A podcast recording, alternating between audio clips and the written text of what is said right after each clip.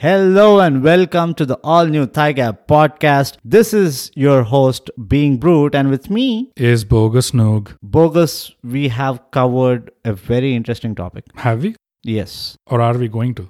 No, we have covered previously. Okay.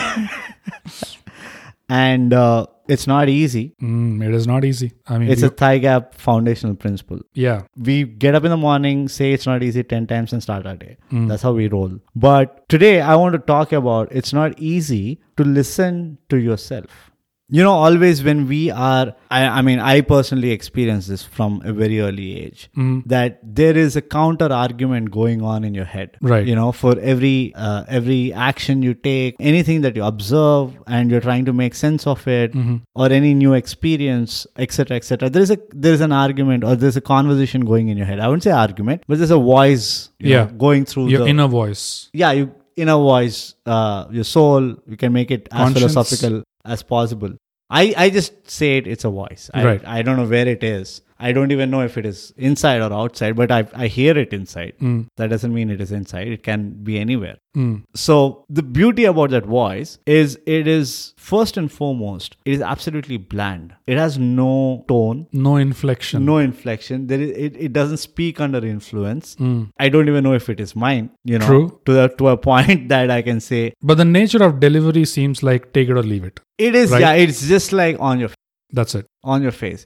And the reason why I picked this particular topic, it's not easy to listen to yourself. And here, when I say yourself, that's the voice that comes in your head. Your inner voice, yeah. The voice that comes in your head is you're not used to listening to something like that. You have to train yourself to listen to something like that. You know what I'm saying? Why do you have to train yourself? Because in our daily conversations, we are institutionalized. We have a muscle memory to have like an action-reaction kind of interaction. No, my question is, when you say you have to train yourself, what you're already implying there is, it is not coming easily. You have to put some effort. Yeah, you have to. And I'm telling you why that effort has to be put in. The little background that I want to give is, we, since babies, we are predominantly mimicking, right? We mimic noises, we mimic behaviors, elders, like our surroundings, etc. And we tune ourselves, and it's organic, right? So you can't really do much about it. Is we tune ourselves to responding or proacting, you know? You either respond to something, somebody calls you or somebody touches you or, taps on you and all, you respond to that. Right. So we are always waiting for that trigger, for a response. That's how we start a conversation. And we try to make a sense. We anticipate, all this. Now imagine you're having a conversation where anticipation doesn't work. It's not norm. You say hi. Your anticipation is I say hi back to you. Right. But you say hi and I say get lost. Right. It surprises you, right? Yeah. Now there's a third scenario. You say hi and you have zero idea what I'm going to say. You don't know me and you basically are, it's like speaking to a stranger, right? Are you saying I have zero idea or zero expectation of what you're going to say? Zero anticipation. Okay. You just can't anticipate what comes.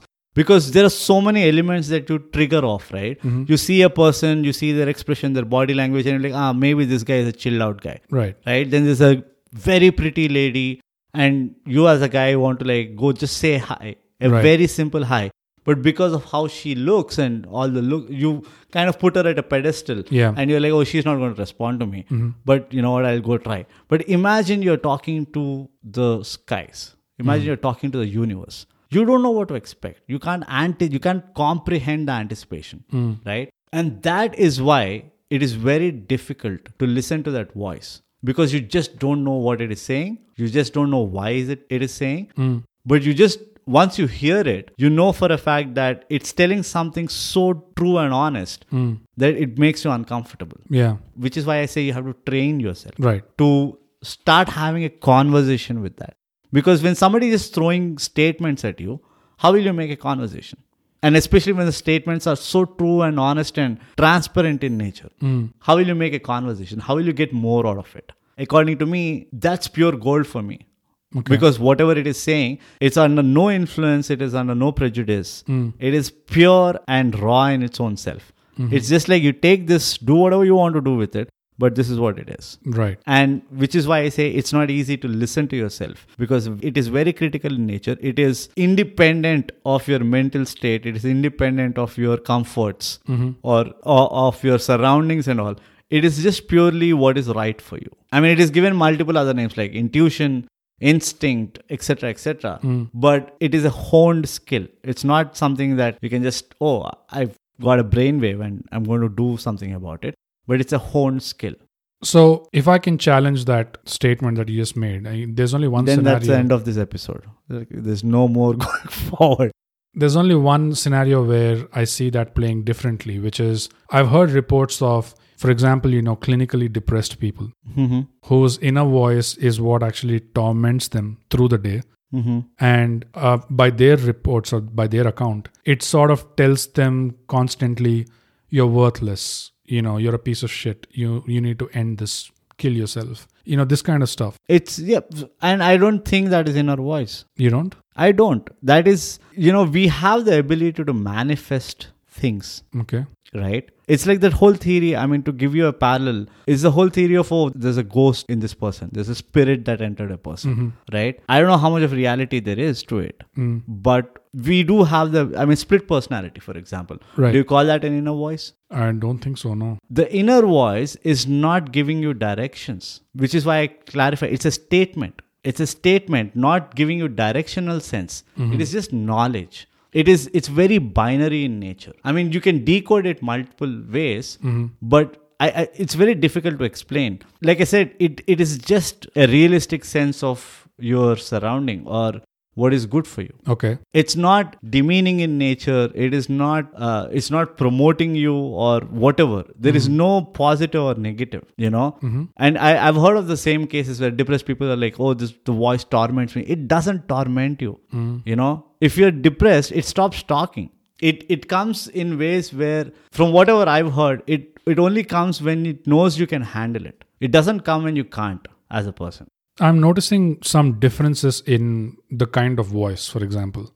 So there is one voice which is closer to intuition, which is the gut feel that says, go speak to that person or do this, or, you get what I mean. Yeah. The other kind of voice is the voice that second guesses your decisions. Yeah. Maybe this is not the right thing or something like that. Yeah. The other voice is this kind of voice, which is extra critical that these people seem to report. Right. So now I guess I'm wondering, are these really that different, or are they coming from the same place, or, It's an interesting question. I can't really answer that because I've not experienced the other two kinds. The kind that I've experienced, that I keep experiencing, is it is primarily telling you about. It's just telling you. It's right. Not with it's not even a language if you ask me. It doesn't even, I kind of translate into a language. Yeah, that's true. Right? But it is almost like a signal. Yeah.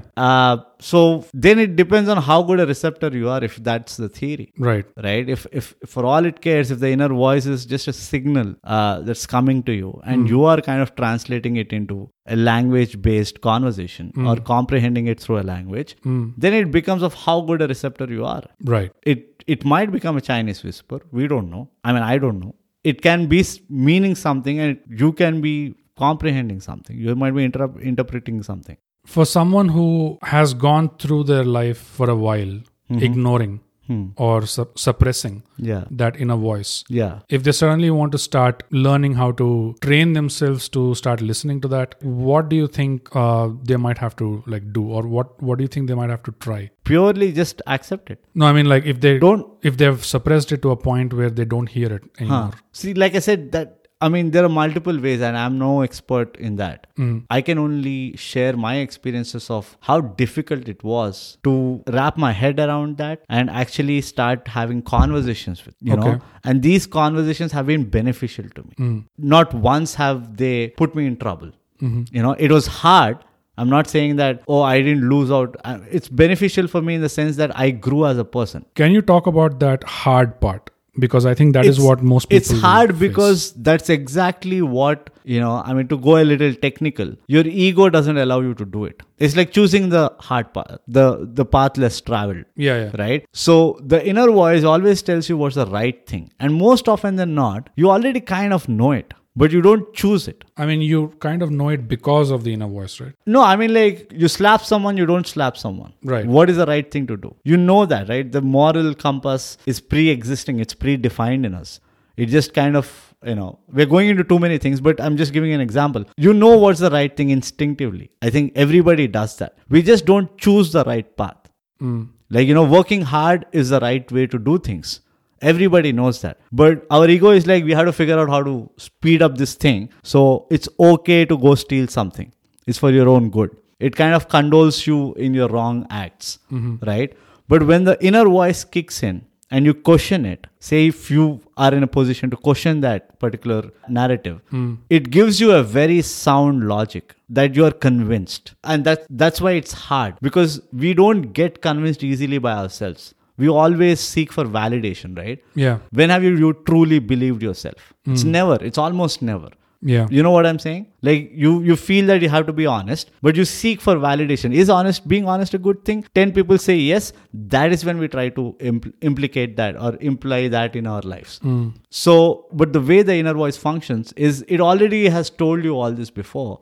We just never bother to listen to it. So imagine you figured out how to have those conversations, not relying or being dependent on an external source. That's a huge plus. That's a huge win for me, right? As an individual, I'm not being influenced by people's opinions. All those things don't matter instantly.